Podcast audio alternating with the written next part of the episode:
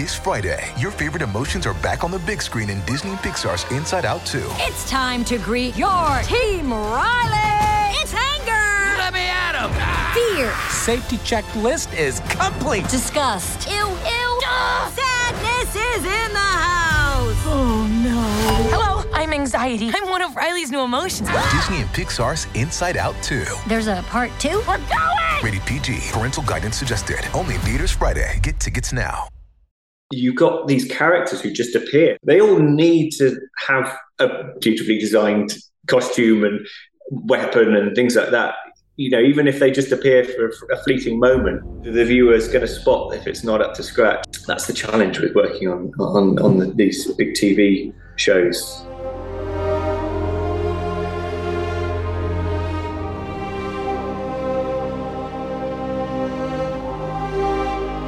Welcome to another bonus episode of West of Westeros, Entertainment Weekly's Game of Thrones podcast.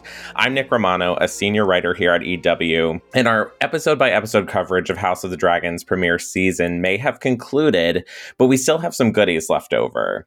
Today, I'm joined by Tim Lewis, the master armorer on House of the Dragon, who's responsible for making all the swords, shields, and other weapons on the series.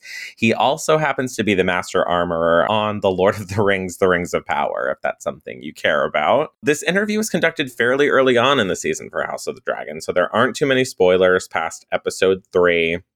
Some of the topics we discuss include the making of the Valyrian steel blades, like Blackfire, Dark Sister, and Viserys' dagger. We talk about specific props, like the spear presented to Viserys at the Royal Hunt by Jason Lannister, and also the hammer wielded by the crab feeder at the Stepstones. If you like to know how the sausage gets made or what details you might have missed on the show, you won't want to skip this chat. Take a listen. Have you been kind of keeping up uh, with the episodes week to week, watching at home? Uh, I have. I, I, tell you, I haven't watched this week, um, but I I watched up to episode three, which was uh, probably one of our biggest episodes. So uh, yeah, just keeping an eye on, on, on all the weapons in that. And so yeah, I'm looking forward to seeing seeing, seeing this week's. Yeah, uh, does it feel like a special moment to kind of like see all of your hard work kind of realized on screen, or are you over it at this point? it's always a, a, a mix because you just spend your time looking for all of your stuff and, and, errors and continuity things. So you're always constantly watching for your work. Um, and so sometimes you lose uh, track of the story. But um, actually, that was the nice thing about episode two for, for me because I watched episode one at the premiere, and that was really, that was a lot of us because of the joust uh, episode two didn't have any weapons or action, so I just got lost as a punter. I was like, "Yeah, I'm in, I'm in, I'm in this. This is great." And then, and then back in on episode three, it was all action. So uh, yeah, it's it's nice to be in a project where you can just some weeks just sort of watch it as a, a as a as a punter in a way, as a, not as a watching out for your work and being critical. So yeah, it's good. Yeah. So how did you get pulled in to work on this project uh, to begin with? I'm trying to, I have to remember now how I did. Uh, I'm not sure. I don't remember who it, was. Probably from the production. Um, Hannah Godwin, I think she was the first person to get in touch with me. I can't remember how she got my number. Um, I had been. I, have done a lot of projects like this. So um, I think previous to this, to, to, to Dragons, I'd been on Ridley Scott's The Last Duel. So, and then, you know, almost my entire CV goes back and it includes some sort of uh, medieval battle fight stuff, a, a, lot of that sort of period weapons. Yeah, I, I, can't remember how I got involved, but I remember being asked to send in my um, portfolio to, to, to, to Ryan and, and Miguel. And um, funnily enough, I did a podcast for Ryan because he does a podcast on prop collecting. And he said it wasn't until he looked at my CV and my portfolio online, it clicked. He went, man, we're actually making this project because, you know, before that, it's all the writing, it's all the, um, you know, trying to pull the finances in. But it's not until you say, oh, we're hiring a person who makes stuff uh, that, that, it clicks that they went, yeah, this is actually going ahead. This is happening. We're doing it. So it was kind of like funny to hear that from him because you don't usually get to uh, uh, hear that from the showrunners or producers or anything. So was, yeah, and Ryan's super into uh, into his weapons. So it's uh, it was, it's been a really fruitful relationship on, on that side. So yeah. Yeah, I, I remember that podcast um, that you mentioned with you and Ryan. It, I, I remember thinking to myself, like he he's such a nerd for like all these props and all these weaponry, kind of like what you said. What was it like just having pre-production conversations with him about the direction, like for these weapons? Was he like really involved in that process? Yeah, him and Miguel, they were really keen, which was lovely. I remember my first proper meet sit down meeting with them, I, I brought along a lot of weapons um, to sort of show them uh, after I you know read the script and, and and I just wanted to show them what what what I had to in stock, and they kind of looked through a lot of the stuff and went, yeah, that's totally Triarchy pirates, or that that's how we imagine, you know, Valyrians, or so and so, so and so forth. So that moment was was great just to sort of get a grasp of what they wanted, and from then on, it was a case of me sitting down and doing the drawings uh, and then liaising with them and discussing things and um, and, and, each director as well. Um, greg he, he, was very interested in how the weapons could portray the story. He was doing a lot of the action episodes the the the, bat, the, the fight and things like that. So things like the crab feeder's hammer he was what he was really keen on that because it was the character was written quite differently um, in the scripts and actually uh, it, it, sort of developed through these conversations. And um, yeah and, and also he, he, was involved in the in the in the lance in episode three at the hunt uh, gets given to king viserys by the lannisters. And he was sort of walking me through how what he wanted this lance to be. Uh, and it, it, it wanted to be really really gaudy and nasty and horrible and, and and and I sort of went away and started drawing these things and and it just goes against the grain to draw things that aren't nice. It's it was really difficult, and and he just sort of said, look, just imagine I'm, uh, you know, I'm I'm this lord, and I've I've commanded you to do do it like this. It's got to be dragon breathing fire, blah blah blah. And it, it, it can be well made, but it's it's it's it's not nice. And um, and after it was quite, it was a sort of almost a role play moment between me and Greg, and just kind of what what this eventual uh, design was going to look like. I watched it last week, and you just go, I, I hope people get that that it's supposed to be nasty, not very nice. You just it's a, it's always a worry that that you kind of doing this thing that's you know just they're going to go, oh God, who designed that?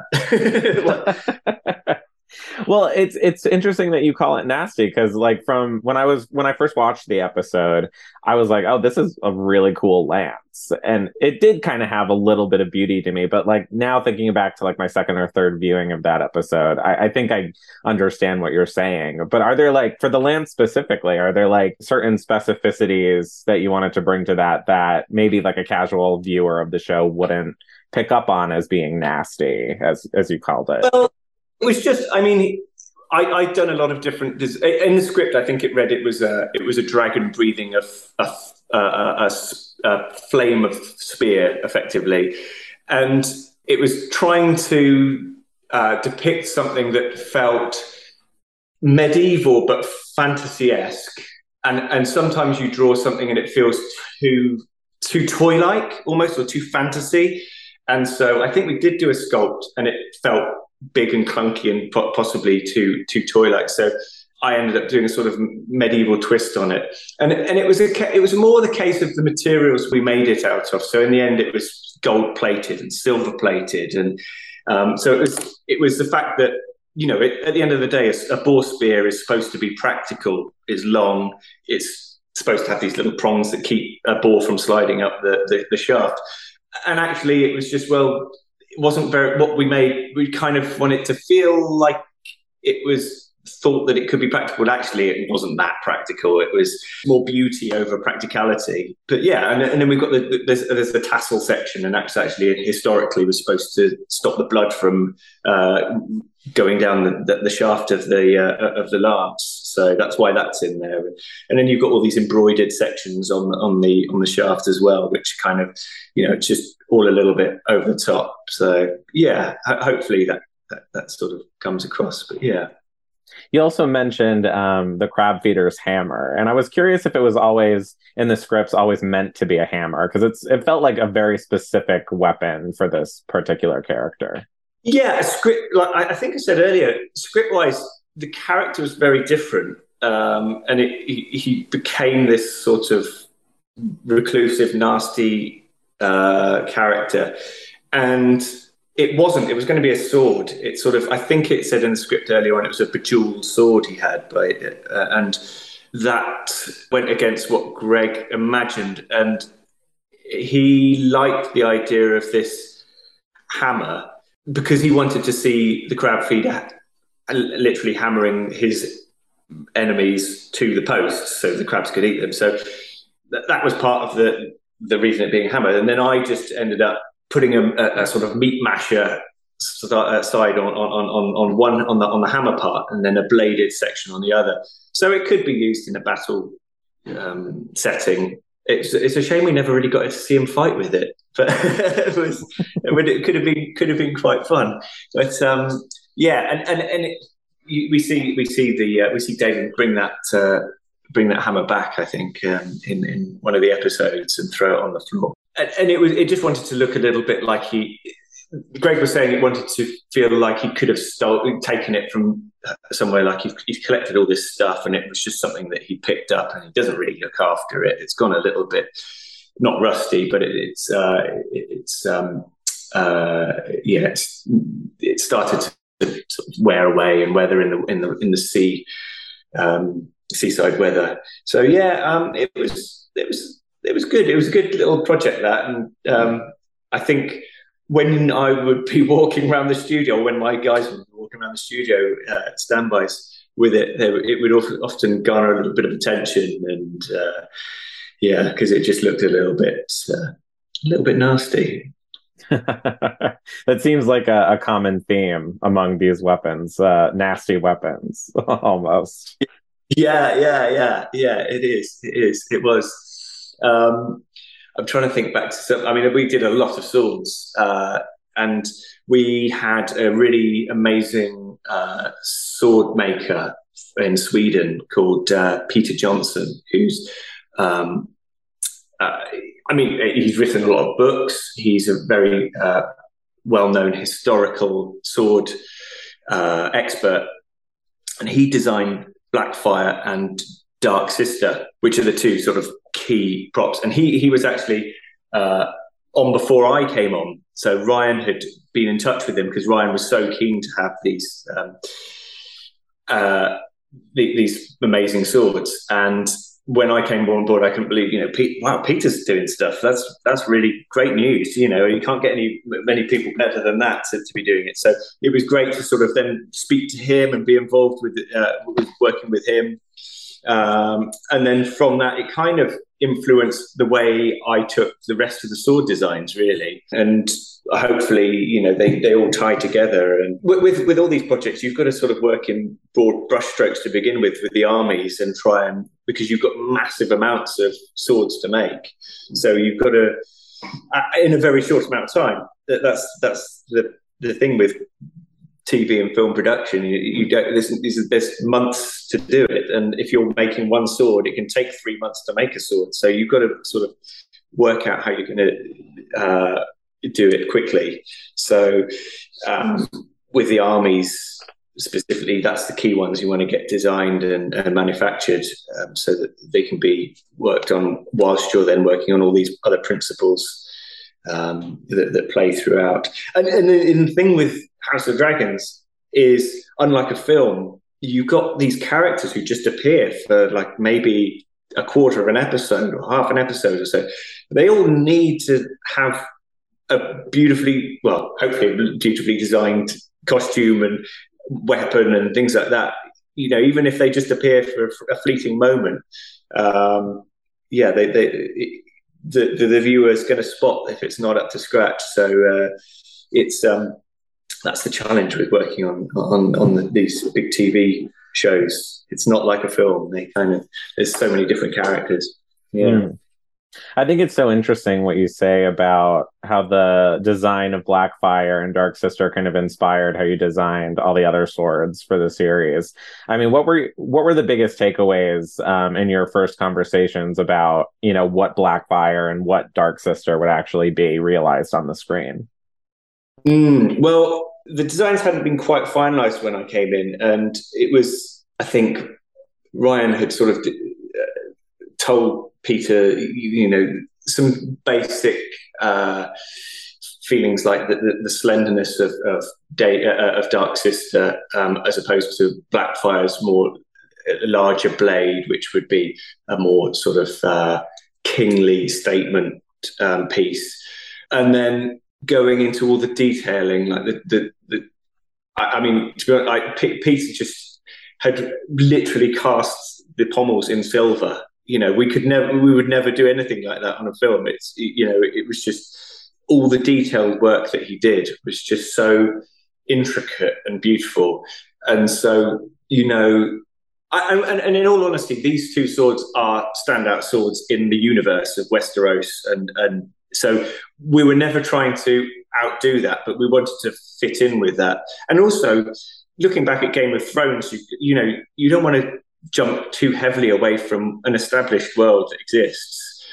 So everything we did kind of hopefully harks into that world and and and um, yeah, and, and I'm very much of a, a style of, of manufacture which is authentic as well, and that's the same as Peter. Uh, it, it, didn't want to feel like a fantasy sword; it wanted to feel like an authentic sword, and how an authentic sword would have been made. You know, we we think the same way. It's you know how would it have been done? It would have been you know carved in wax and then cast as a lost wax cast, and then the wooden handle would be made up and wrapped in leather, and all these components would come together on the blade, and that's how we make our swords. And um, and and so it was it, it wasn't too hard to kind of keep into that same world as as Peter. Um, and and yeah, just playing with those uh, the, those designs and and constantly going and chatting with Ryan and saying, "Hey Ryan, what do you what do you think of this? This is uh, you know this is for character such and such or whatever." Um, so yeah, it was great, great fun, amazing. Um, yeah, and there's other characters like you know the sea snake as well. His for Miguel and Ryan said that they wanted something really big and and uh, menacing because Steve, who plays the, the sea snake, is a, is a big guy, and he's he's he's got a background, you know, in, or the sea snake has a background. He's this sort of uh, seafaring um, uh, character who's been everywhere and, and had adventures, and so he needed to have something that stood out. And I went away and, and drew some really big swords and and but but swords that were um, true to true his true to a historical um, bent really. And, and and also I drew some bardiches which is what he eventually had. And and and um, Ryan and Miguel I remember them sort of going mm, it looks a bit fantasy. And I literally pulled up some references of bardiche that were even more fantasy than what I'd drawn. And, he, and they went, "All oh, right, there's precedent for that." And they and I think that was part of what they wanted was not for things not to uh, be too out there. It needed to feel like it came from a medieval time because, like, I, I think one of their comments was, "There's dragons in this world." But you have to believe that there are dragons in this world by believing that everything else within the world, you know, was authentic. You know, you don't want anything that's too fantastical. The only thing that's fantastical is these dragons. That's that's the, that was their feel on it. So I was trying very hard to keep everything as historically accurate as possible, but playing with design. So yeah, we did. I, I did the the Bardiche, and um, I remember you know asking Greg when when are we you know trying to work out when we where it first gets seen. And the first time you see it is when he comes over the sort of sandy mound on the beach with it in his hands and he's swinging it in anger. Uh, so yeah, they were they were super pleased with that. And, and it, there's a sort of big axe side at the on, on on one end, and then there's a big spiky ball on the other end, which uh, he sort of swings to. Uh, yeah, great effect, I think, and takes people out. But uh, yeah, I mean that, that was. But you know, all these characters, they have not just the, the, their big weapons; they've got all the daggers and knives as well. So it was just a case, you know, uh, there, there, was there was so much design to do. Um, and, it, um, yeah, kept us busy for a long time. Yeah, I mean, were you also um, involved in um, the look of the Viserys's dagger when you talk about all these other kind of weapons that are in the show? That was interesting because um, I think quite early on, the guys said that they wanted it to be the cat's paw dagger from Game of Thrones, and we got the cat's paw dagger over from Ireland uh, from Legacy, and we we had it there, and we we took measurements, and we uh, we were allowed it for a couple of weeks. I can't remember how long now. It was all you know, it's heavily guarded. Came over in a Peli case, and um, I had to sort of keep it locked up whilst it was uh, with us. And um, and and we we looked at it and we sort of said, well, maybe we could just adjust it here. We don't want it to feel like a you know it's directly the same thing, and also Paddy had to wear it all the time. It was always on him, and he was that was what he wanted to do as well. He was really key. That was his um, his part, partly one of his ways of defining his character. You know, it was always on him. So um, I went away and took the design. We we reduced it slightly because he was going to be have it all the time. We reduced its overall size and length, and then we just played with different different ways, of, uh, uh, uh, different designs. And what we went for in the end was the same silhouette. It's got a, um, I think it's like a dragon bone handle uh, on it, and then the metal work is the bit that's different.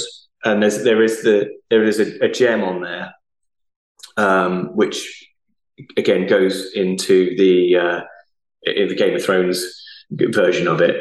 Um, but we just thought the metalwork, and that could be something that could be altered or uh, could have been, you know, damaged or something to become what it became in Game of Thrones. So we were never sort of trying to like go too far away. We wanted to feel like, well, you take the blade, you take the handle, you change the metalwork a bit, and it becomes that one from Game of Thrones. So it, it's it's the same thing, but like all things, they they they change through time. Um, you know, it's hundreds of years. So uh, yeah, that was that was our field. And the the other thing was that that was one of the uh, you know that and Dark Sister and Blackfire are all Valyrian steel, um, which is I'm sure you know is, is a Damascus uh, effect, which um, or wootz effect of, of steel, and we, whilst Peter himself used actual Damascus steel to make Blackfire and, uh, and, and Dark Sister, we didn't use it. We make most of our blades in an aluminium because it's lighter and it's um, you know easier because we make ours slightly thicker so we can make them in rubber etc etc but so then that meant that we had to etch all of these um, Damascus effects into the aluminium, which meant um, that you would we would first come up with the with the design, then we would apply a, uh, we would then draw that up on the computer, cut that out on a vinyl, lay the vinyls onto the blade, peel off each tiny little bit of uh, of, of highlight of the of the blade, sorry, low light of the blade, and then that would then get etched in an acid and then you would take that out. I mean, it took de- like ages to do a, one blade. It would, you know, you're just pulling all these vinyls off, and then and it's not until you finally take it out of the acid and then you clean it up and then you pull all the rest of the vinyl off to, to know if it's worked. And if it hasn't worked, you've wasted the entire, you know, time you spent making the blade and then trying to etch it. So that was that was a really big uh, long arduous process. So um, yeah, Valyrian steel is uh, is uh, the the most arduous uh, of, of, of blades to make in the whole of Westeros. I can guarantee you that. So um, yeah, uh, it was. But but um, I think that was one of the other things that um, uh, Miguel specifically was keen to have was, was actual Valyrian steel look to these things. Um, so and, and for it to read on camera as well. So hopefully that does come across that you can see that these things are actually, you know, um, look like they are what they're supposed to be. Yeah, no, I think it absolutely does. And we also kind of learn in the context of the show that if, you know, if you heat up um, Viserys's dagger, you can see all these high Valyrian glyphs um, about you know Aegon's prophecy. I mean, did you also have to design that blade with all those etchings in it, or was that kind of visual effects laid in after the fact?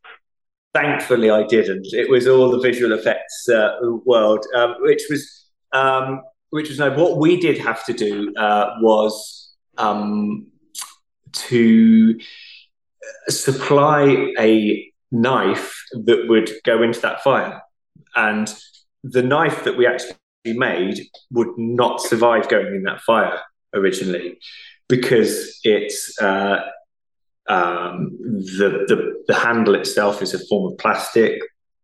Um, so we ended up making um, plaster ones. So that's that knife you see in there is actually a plaster version, which we artworked up, and then its visual effects take over. So that was actually, whilst it seems like a really uh, innocuous, easy part of uh, the the filming to do, just well, stick the knife in a fire. That's what you know knives can do.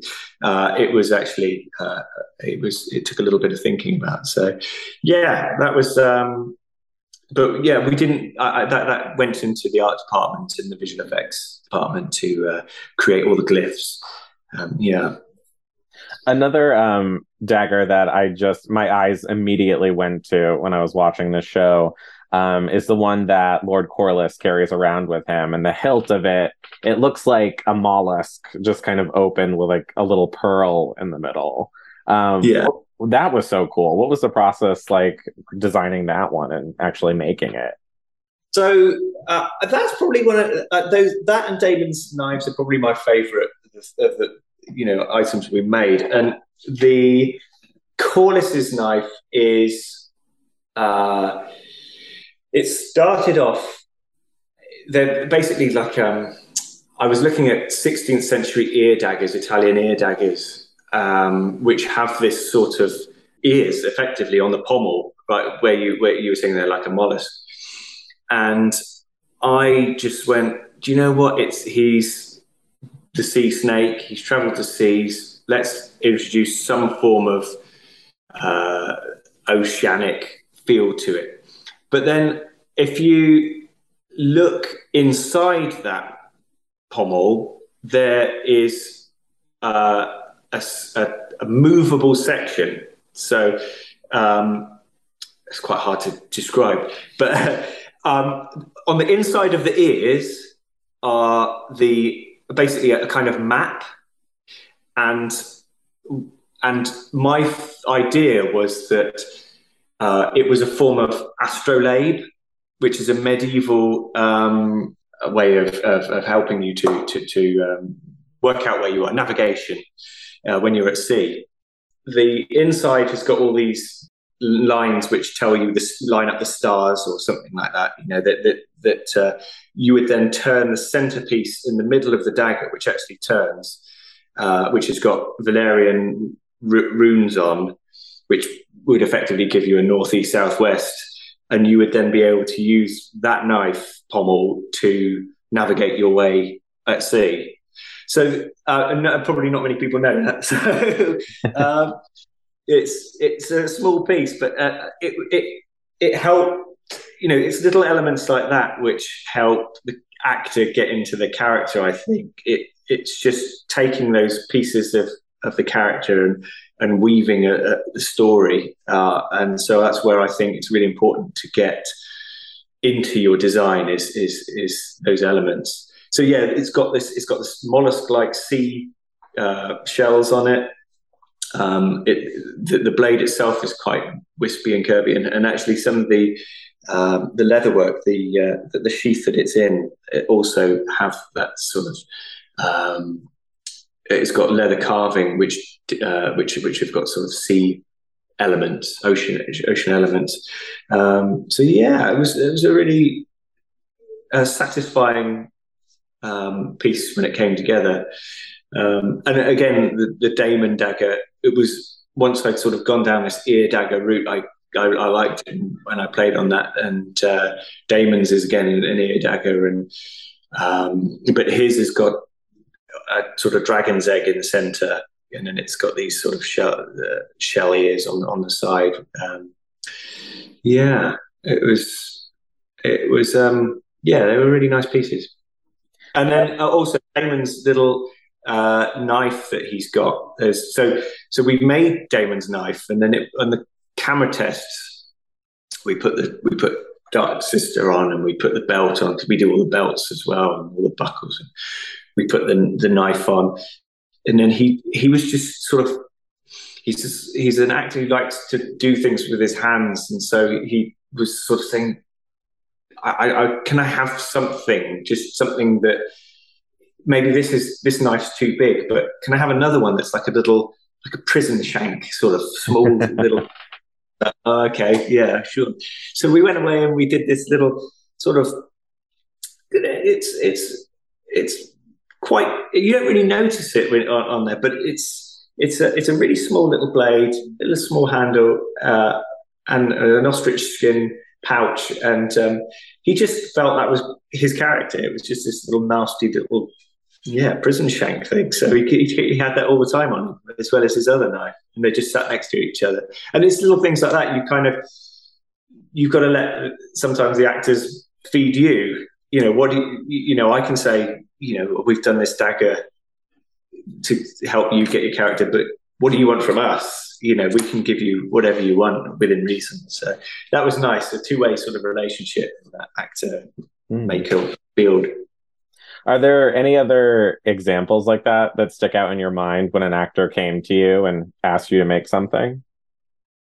Um, I uh, the only one I can say is um, Emily, who plays Rain- Rhaenys. I, I sort of pointed out that none of the female characters really have weapons. Um, uh, Rhaenyra does. She has a little hunt dagger, um, in episode three. Uh, but no, and, and, for obvious reasons, because you know that's part of the story. It's you know the, the female characters and the, their battleground is the bed, etc. You know all all that. But but she, I remember Miguel saying, "Would you you know you want a weapon like that?" And she went, "Yeah, I want a weapon." And he went, "Well, you'll have a you can have a diamond tipped whip." And they just looked at me. I was like, oh, okay, all right, uh, a, a, diamond tip whip it is then. Um, so we went away and we, we, we, did we, we did make up some whips, um, but uh, and, and actually Emily, I think she had a bit of training, but uh, she uh, it, it, never got used in the end. It kind of didn't work. It didn't it it didn't fit in in uh, any part of the uh, of the shoot, so which was yeah a shame. with Rhys Reese Ifans Otto Hightower, he uh, we we made a number of daggers, and his character doesn't feel like a particularly armed character most of the time. Uh, but I think in a in some of the episodes coming up, he after a certain point he does get a, a knife or a dagger, and so I kind of wanted him to have that choice of what it was. So we kind of made it, you know, almost like a shop, you know, which one do you like? Uh, so he came in and, and, and, got to sort of choose which one he thought the character would have. Um, but other than that, it was, um, you know, always, I mean, for some of the guys who've never done a medieval show or anything like that before, uh, or, you, you know, they, they start coming along to fittings and then they get dressed up in all this armor or whatever, and suddenly they've got their own sword and they just you know turn to kids. It's uh, it's quite um, quite funny to watch that. So uh, yeah, the, yeah, trying to make sure they don't take the ceiling down with their sword as soon as they give it put put on their on their costume. So yeah, um, no, and and some of them are super experienced and they've they've been through it all and they've seen that they've had their own weapons before um, and it, it's funny sometimes um, the new the newcomers are like, yeah, can I have a knife and a sword and a blah blah blah, blah and all this and that. And um, and the more experienced ones are saying, "Oh no, I'm happy with it, just just this." And then a couple of weeks into shooting, they realise that they didn't want to have all the stuff because they've got to carry it around all the time, and it's really you know it's, it can get heavy, and they're like, "Oh, ah, yes, that's why they didn't ask for everything." It was uh, so yeah, but um, no, it was um, yeah, I, there weren't too many more uh, actor requests we're going to take a quick break, but when we return, we'll continue our conversation with Tim Lewis. Stay tuned.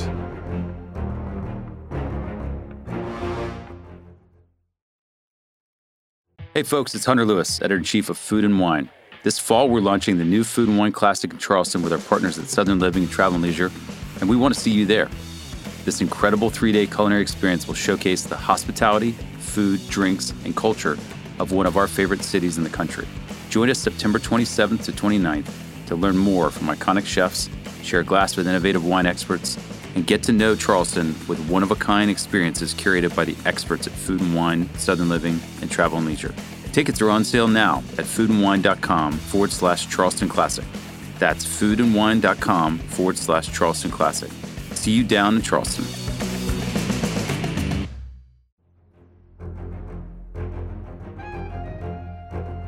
Welcome back to West of Westeros, where we're currently in a conversation with Tim Lewis, Master Armorer on House of the Dragon. I remember um, being on set with you guys around episode eight, I believe it was, at Leavesden Studios, and I, I, you know, was able to chat with Miguel for a little bit, and um, he had mentioned that you guys went through um, kind of like a, a sword shortage at one point, at least in terms of um, the design for the Iron Throne, and he kind of mentioned that he had to kind of pull um, swords from like all these other productions. Um, but I was wondering if that sword shortage kind of hit your department at all. It was less of a sword shortage, a sword a sword shortage. That's, uh, yeah, um, it was basically there are a lot of blades in that throne, and you uh, and I was we, funny enough, we were sharing the workshop with the prop makers who were working on the throne,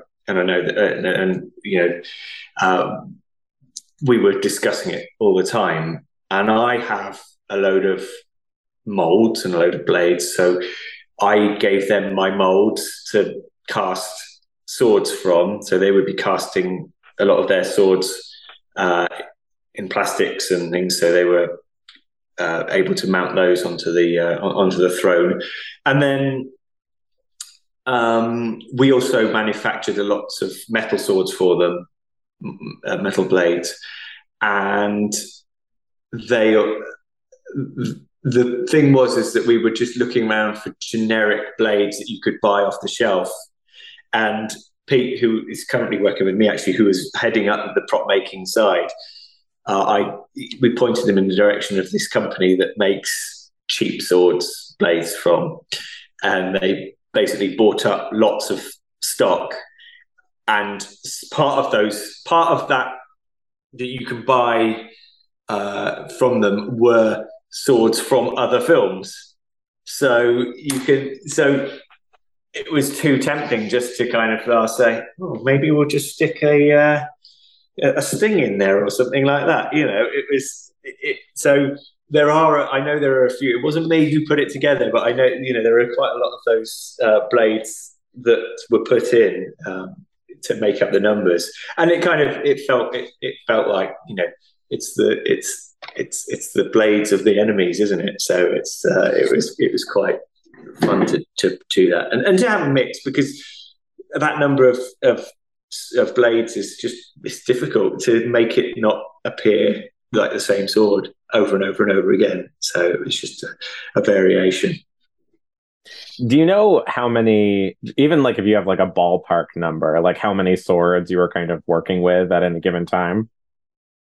That, that I was working with, uh, or rather the, the, the throne, or that you were working with. That I was working with. Um, yeah, I mean, um, we had the Stepstones battle. We had 165 Valyrian soldiers and Westerosi soldiers versus 165 Triarchy. So we had 330 act, you know, uh, extras or stuntmen at, at that time. So we we kitted up, you know, 330 there, and you've got to have more than that in stock because they damage them as they go. So, uh, you know, you could just say, well, there's 400 there. Uh, not just that, you've got the, the shields, scabbards, belts to, to get for them as well, um, axes, things like that. So, and then the joust as well. We got all of those uh, swords. So, I mean, um, I'm trying to think now. There's at a, at a guess, I don't know. Maybe we had 500 or something like that. It could it, it yeah. I probably we could have got into that because every character we do, whilst we make three hero swords, we also make at least six rubber swords. So for each character, there'll be nine to ten swords. Um, and we'd have three scabbards, three belts, and so yeah, five hundred easily, I'd say, um, if if not more. And lances and breakaway lance. I mean, we did for the joust. Funnily enough, because I'd done the last duel, the job before, uh, we'd done the obviously the joust in that or the duel in that sequence. So we'd been sort of researching and designing how we could do that. And so we had the we knew how we could achieve it. And so we had the uh, the knowledge of how we could implement it before we went into this job. Funnily enough i thinking at the end of the last year well that's a, that's the last time i'm going to do a, a, joust in a long while. And we ended up you know cutting up all, a lot of molds and things that we could use. And then suddenly the next job oh yeah it's joust. So we've got yeah it was uh, a, a, bit of a surprise. So yeah, we we ended up making um, 250 breakaway lances, if not 300, and each one of those, you know, was uh, filled with uh, debris, so that on impact it looked like it was exploding everywhere. So you know, it, it was it was mass production for these things, and also we did a lot of breakaway shields um, in that. There's, there's the uh, Cole versus Daemon fight in that sequence. Because we get so used to seeing things done in visual effects, people assume, well, it's all done in visual effects. And and a lot of us who work in industry, we want to do it for real. We want to do it for, we want to do it practically.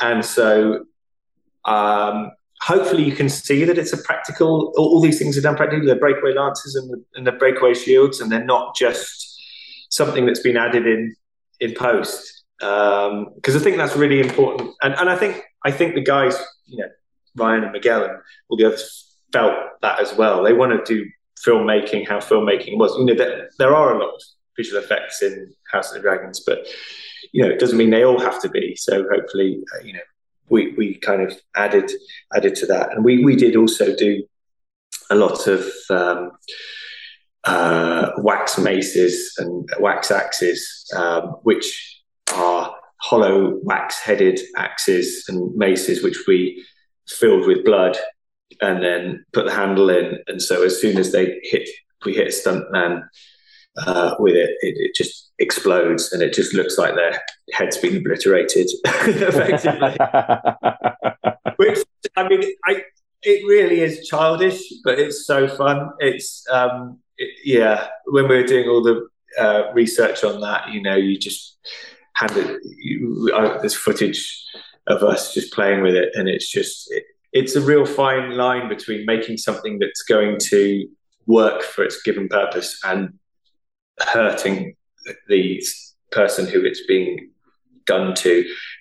So it was it was really uh, it, it was it was fun, and um, yeah, again, I hope that gets see you, you pick that up on in in, in the um, in the footage that, that you guys get to see or that everyone gets to see. So, yeah.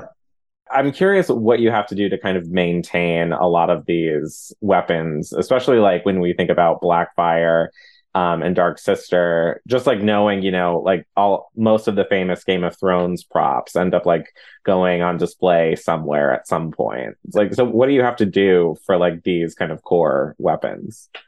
once everything's manufactured, that's just half the job. It's the you know the rest is making sure everything's in the right place at the right time, on whatever unit it's supposed to be filming on and making sure it gets there without getting damaged. So, like the rest of the, the, the shoot, everything's you know in, on tech trucks. So we're, we're shipping things around in, in boxes on um, special made shelves, uh, transporting it from A to B. We would take, for example, Daemon's kit. Daemon's kit would all be kept in in some large Peli cases most of the time, and you would maybe have uh, the three hero versions of it. Um, so the one that Peter made, which was the real steel one, that usually was sort of in its own little special box and only came out for special occasions. And then we would we made three more in aluminium, which I think you, you probably would struggle to sort of tell the difference um, between them. Uh, and they they would all be kept together or be split for different units. And then we would also have the rubber versions and then all the belts.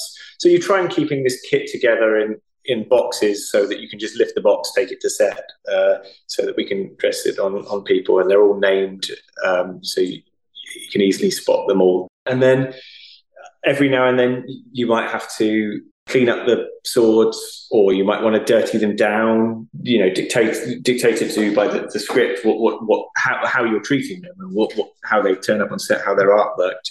Um, and then we also have all the rubbers and so when you're fighting they get damaged due to the you know the very nature. The, the, the ideal the ideal sword for a stuntman is one that's super soft.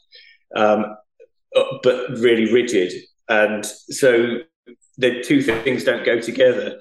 So you have a sort of 50 50 halfway house so that if they crack their knuckles or something, it doesn't hurt too much, but doesn't fall apart or doesn't rip as soon as you uh, start hitting it something else. So, um, so they do get damaged, and so it's up to us to try and make sure that we keep them going for as long as they possibly can.